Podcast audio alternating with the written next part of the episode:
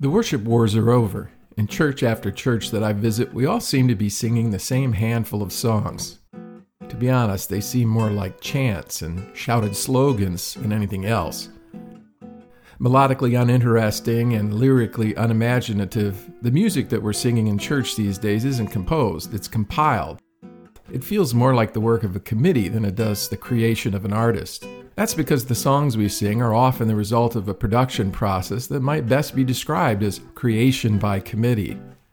If you doubt this, count the number of names listed at the end when the song's credit appears. Instead of reflecting the personal faith experience and artistic skill of an individual, today's church music has the feel of mass-produced goods of the marketing machine. There's plenty of enthusiasm, but what's missing is often imagination and beauty. Today's measure of what makes for good worship music rises no higher than the aesthetics of what used to be called Top 40 radio, as the teenagers observed on American Bandstand in the 50s and 60s. It's got a good beat and it's easy to dance to. The result of such an approach inevitably tends toward banality and cliché. This is true both for the music and the words that the music frames. In an essay entitled Thoughts About Music, theologian Josef Pieper makes three observations about the music of the postmodern world, which I think also apply to much of the church's music today. First, Pieper notes that the most common and pervasive feature of today's music is its triviality. Pieper describes this sort of music as the kind whose primary function is entertainment and mood management. According to Pieper, its chief characteristics are a happy sound and a numbing beat. Second, Pieper observes that the music of the postmodern age is frequently selected and consumed as a means of personal enchantment, of escapism, of a certain pseudo-deliverance, and as a means to achieve delight that remains merely skin deep.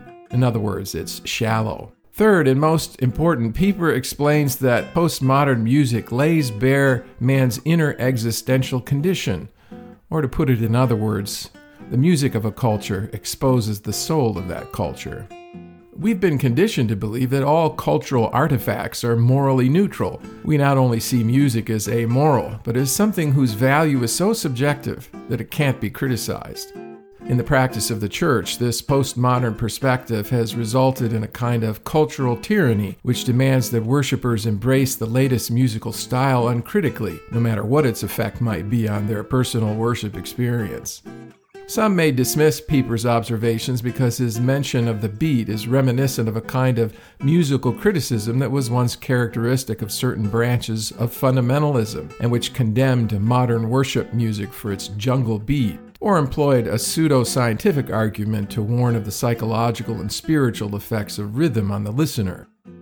But this isn't what Pieper is criticizing. His point isn't about what music does to us, but what our music says about us. If the music we use to express ourselves in worship is trivial and sentimentalized, it's because our thoughts about God and the Christian life have become trivial and sentimentalized. The danger of this kind of worship is not merely that it exposes our shallowness to the world, but that it reinforces that shallowness. George Orwell makes a point in his essay entitled Politics in the English Language, which seems pertinent here. A man may have to drink because he feels himself to be a failure, and then fail all the more completely because he drinks. It is rather the same thing that is happening to the English language. It becomes ugly and inaccurate because our thoughts are foolish, but the slovenliness of our language makes it easier for us to have foolish thoughts, Orwell notes. The aim of worship is not merely to express our feelings, it's also intended to shape our thinking.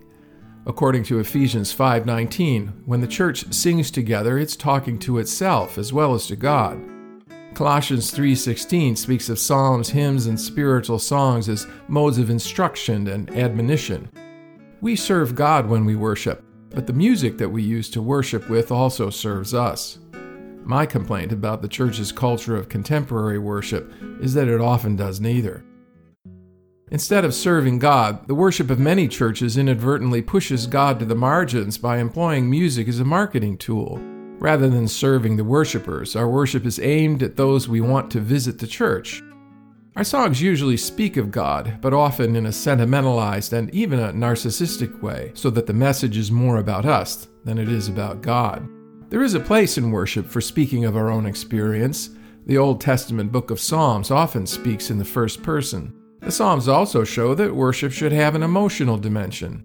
Nor is it wrong to hope that outsiders and seekers might sense God's presence when the church worships. The problem here is one of perspective. The church's marketplace culture objectifies God, treating the reality of his presence like a commodity and using it to increase its share of the religious market.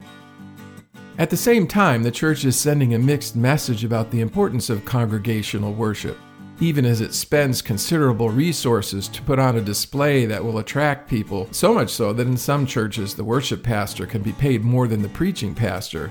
Church leaders are dismissive of congregational worship. Pastors often chide those who only come to church to worship.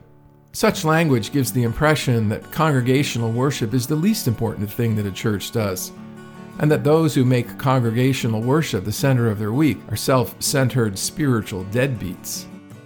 Ironically, the Greek terms that are the basis for the term liturgy originally referred to a work undertaken for the sake of the community. In the Greek translation of the Old Testament, these same terms were associated with the kind of service rendered by priests and Levites.